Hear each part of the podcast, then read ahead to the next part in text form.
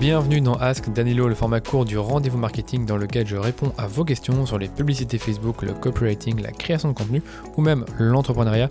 Si vous avez une question spécifique sur un de ces thèmes, je vous ai mis comme d'habitude un lien dans les notes de l'épisode pour enregistrer votre question et me la soumettre. Vous pouvez également me la poser sur LinkedIn ou sur Instagram si vous n'êtes pas à l'aise avec l'audio. Aujourd'hui, je réponds à une question qu'on m'a déjà pas mal posée sur le blog et c'est comment utiliser les exclusions d'audience sur Facebook.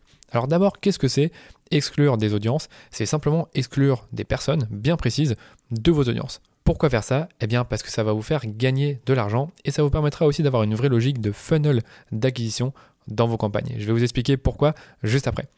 Ensuite, quels sont les différents types d'exclusion Eh bien, il y a les exclusions du type audience personnalisée, c'est-à-dire qu'on va exclure des audiences personnalisées entre elles. Donc une audience personnalisée, c'est une audience qui va comprendre des personnes qui ont déjà interagi avec votre marque. Et comme elles ont déjà interagi, on ne veut pas forcément leur montrer n'importe quelle publicité. On peut également exclure des centres d'intérêt, des comportements ou des données démographiques. Donc imaginez que vous avez, euh, je ne sais pas moi, un produit sur la santé, mais que vous ne voulez pas toucher certaines personnes, par exemple, qui sont intéressées par l'alimentation, eh bien vous pouvez exclure les personnes qui sont intéressées par l'alimentation. bon, je vais un exemple vraiment Très bateau, très bête. Euh, je ne sais même pas s'il est logique, mais en tout cas, c'est pour, juste pour vous dire que vous pouvez exclure un centre d'intérêt, également une page Facebook. Vous pouvez dire, bah tiens, toutes les personnes qui aiment bien cette page Facebook, je ne veux pas leur montrer de la pub. Ça serait un peu bizarre, je sais, mais je vous dis encore une fois les choses que vous pouvez faire en termes d'exclusion. Maintenant, comment utiliser les exclusions d'audience? Eh bien, vous allez utiliser vos exclusions pour garder une logique de funnel dans vos campagnes. quand je parle d'une logique de funnel, c'est simplement euh, différentes étapes par lesquelles vos clients vont passer pour devenir client chez vous. D'abord, il y a l'étape, vous le savez, de sensibilisation, on apprend à connaître la marque, on découvre son offre. Ensuite, on a l'étape de considération, c'est-à-dire que on prend un peu plus de temps à regarder ce que contient l'offre, à comprendre un peu ce que fait la marque et le problème qu'elle résout. Et enfin, la phase de décision, eh là, dans ce cas-là, on est prêt à passer à l'acte, c'est-à-dire qu'on a identifié différentes solutions, différents produits, services qui correspondent à notre besoin et on n'a plus qu'à choisir. Ça, c'est euh, le, tunnel de vente qu'on connaît.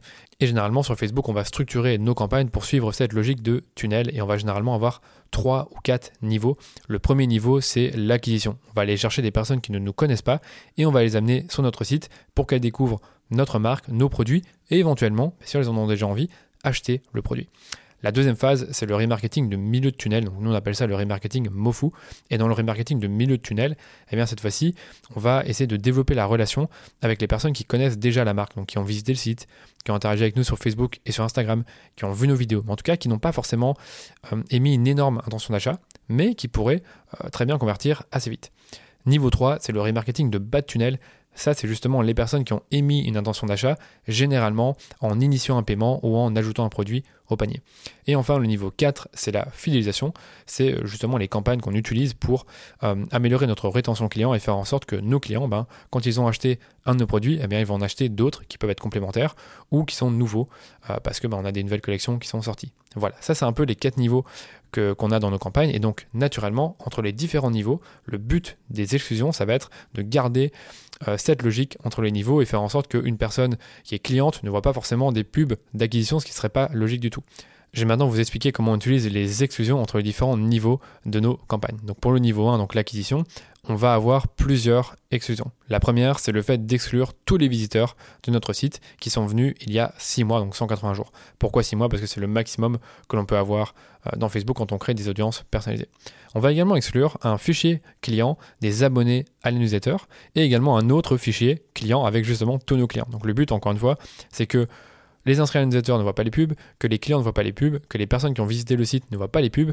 Et si vraiment vous voulez vous assurer qu'il n'y a vraiment pas de clients qui voient les pubs, vous pouvez également exclure les personnes qui ont acheté il y a 180 jours euh, et qui ont été traquées via votre pixel Facebook. Bon, je sais que le tracking aujourd'hui sur euh, Facebook avec le pixel n'est plus totalement euh, précis, mais ça vous permet vraiment d'éviter au maximum que, vos clients et vos visiteurs euh, voient vos campagnes d'acquisition. Niveau 2, c'est le remarketing MOFU, comme vous l'avez compris. Et là, cette fois-ci, on va exclure les personnes qui ajoutent les produits au panier il y a 14 jours parce qu'on les cible dans une campagne spécifique. On va également exclure le fichier client et éventuellement les abonnés à la newsletter si on a une audience qui target uniquement ces personnes. Donc ça, c'est un peu ce qu'on fait pour le remarketing de milieu de tunnel. Pour le remarketing de bas de tunnel, on exclut simplement les acheteurs d'il y a 30 jours. On n'exclut pas les clients parce que les clients pourraient tout à fait ajouter un produit au panier mais ne pas l'acheter. Donc on préfère quand même leur montrer cette petite campagne de rappel pour leur dire qu'ils peuvent terminer leur, leur achat sur le site. Et enfin, pour le niveau 4, qui est la fidélisation, donc là, on va cibler simplement nos clients et donc on va exclure les personnes qui ont acheté il y a 30 jours. Pourquoi? Parce que bah, nos clients, n'ont pas forcément envie de les harceler et euh, leur montrer toujours de la pub alors qu'ils ont acheté il y a deux jours. Donc nous, ce qu'on fait, c'est qu'on exclut les acheteurs il y a 30 jours. Et dernier point, est-ce qu'il faut exclure les audiences entrées dans une même campagne? Si vous utilisez l'optimisation du budget de la campagne qu'on appelle le CBO, il n'y a pas besoin de le faire. Mais si vraiment vous voyez qu'il y a des gros chevauchements entre vos audiences dans vos campagnes, excluez vos audiences d'acquisition entre elles. Donc par exemple, imaginez vous avez une campagne euh, dans votre campagne d'acquisition, pardon, vous avez une audience large, vous avez une audience similaire de vos clients et vous avez également euh, une audience par intérêt. S'il y a vraiment des gros chevauchements, excluez par exemple de l'audience large vos audiences similaires et les intérêts qui sont ciblés séparément. Mais logiquement, vous ne devriez pas faire ce travail. Et aussi, si vous ciblez plusieurs lookalikes dans la même campagne, si jamais ces audiences similaires se chevauchent beaucoup, il ne sert à rien de les exclure entre elles parce que vous allez réduire trop fortement leur taille, donc autant les regrouper. Voilà ce que je peux vous dire par rapport aux exclusions. Donc j'espère avoir répondu à la question. Pour moi, c'est aussi simple que ça, il ne faut pas trop vous casser la tête. Le but, c'est vraiment de conserver une logique de funnel dans vos campagnes et cela se fait en partie avec les exclusions d'audience. J'espère que l'épisode vous a plu. Si c'est le cas, n'hésitez pas à partager l'épisode autour de vous ou de laisser une note 5 étoiles au podcast. Et si vous avez des questions auxquelles vous aimeriez que je réponde, je vous invite à me les poser comme toujours sur Instagram ou sur LinkedIn. Allez, je vous dis à lundi pour un nouvel épisode du rendez-vous marketing.